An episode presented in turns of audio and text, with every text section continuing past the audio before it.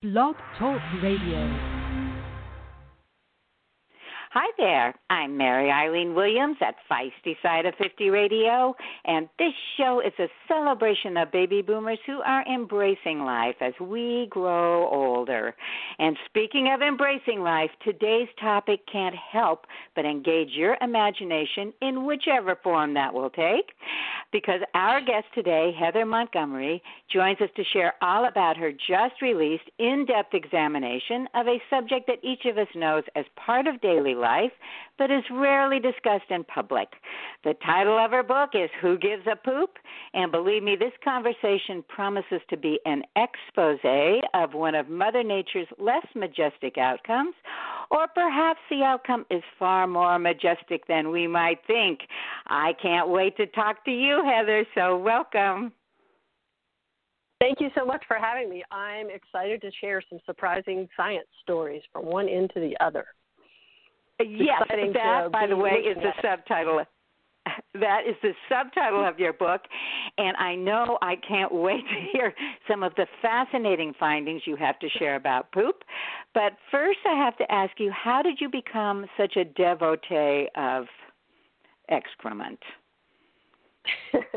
well, I'm a naturalist. So for years, I've been taking kids out in the wild, um, going on explorations and you know, when we come across poop, scat, as we naturalists like to call it, uh, we wonder about it, right? We wonder, oh, what can it tell us about what the animal ate? So I've been stick stirring in scat, and and kids, of course, are fascinated by it. But um, you know, all I ever thought of was that it could tell me the story of the diet of the individual but there's so much more. This is rich matter here.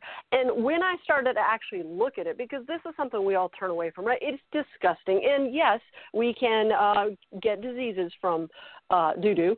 So um, we have to be careful. But this book really is about the idea that there are these things in life that are hard. They're either gross or disgusting or emotionally challenging, and we turn away from them. That's our natural reaction. But what if instead we turn towards them? What could we actually learn? And that's where this book went. Surprised me. Well, you asked two very earthy questions uh, in the chapter where you've described the train loaded with 56 train cars oh. of waste from New York that ended up in Alabama. So far from turning away from that, you pose these two questions. Why aren't we putting our gray matter to good use on brown matter? And what else could we be doing with poo? So, given the amount of feces on the planet, not only from New Yorkers, but what are right. some of these amazing ways that we are using poo these days, or naturalists and scientists like you? Well, one way is to turn stool into fuel. Now, I had heard of that. You know, I had heard of societies that used uh, cow pies or things uh, to cook with. So I thought, oh, I'm going to try this because why not, right? So I get my neighbor to give me give me some cow pies, right? And I dry them out on my front porch, and then I decide I'm going to heat my tea water with cow poo. But it didn't work. Like I'm I'm a camper, right? I've been doing campfires for years and I couldn't get it to light. And I spent an hour trying this. And I was so frustrated. And so I finally like, okay, I've got to get some experts. So I find this guy, Brian Harper, who has turned stool into fuel. Turns out he's doing it a completely different way. See, Brian lives in a street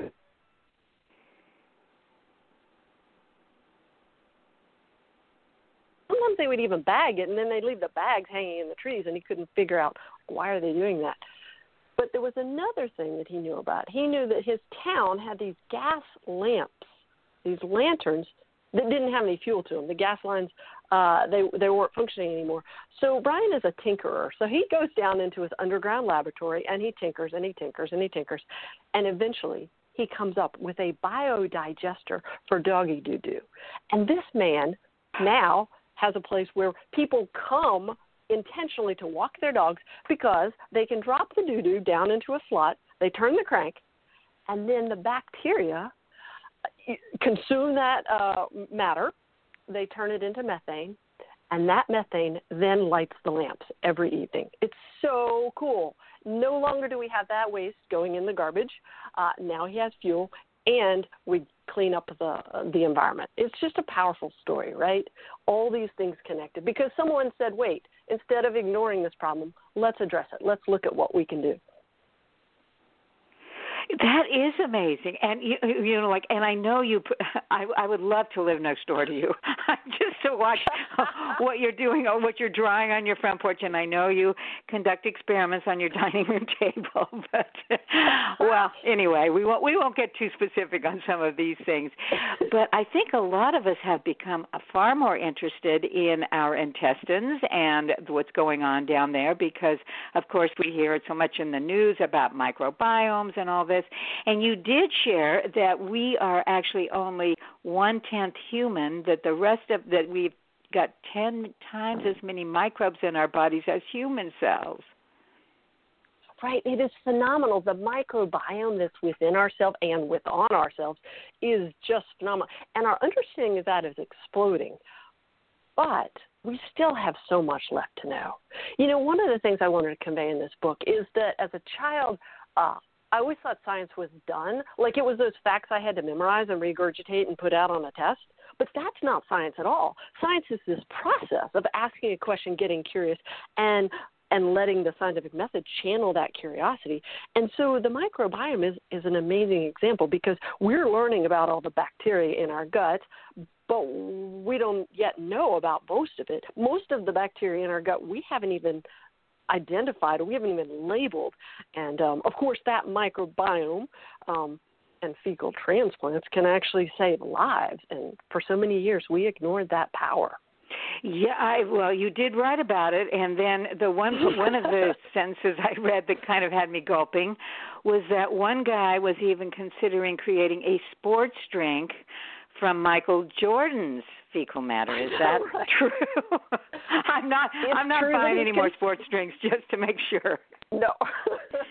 it's true that he's considering it. I have tracked that and I have not found any further progress with the story. But the idea is this. There is uh, there's an entire ecosystem in our gut, and from the second we're born, through our lives, we are culturing that ecosystem. And the activities that we do and the food that we place in there and all of our experiences affects that microbiome. And so it's it's an interesting thing to think about. You know, could we culture it? Can we culture it in a direction we want to?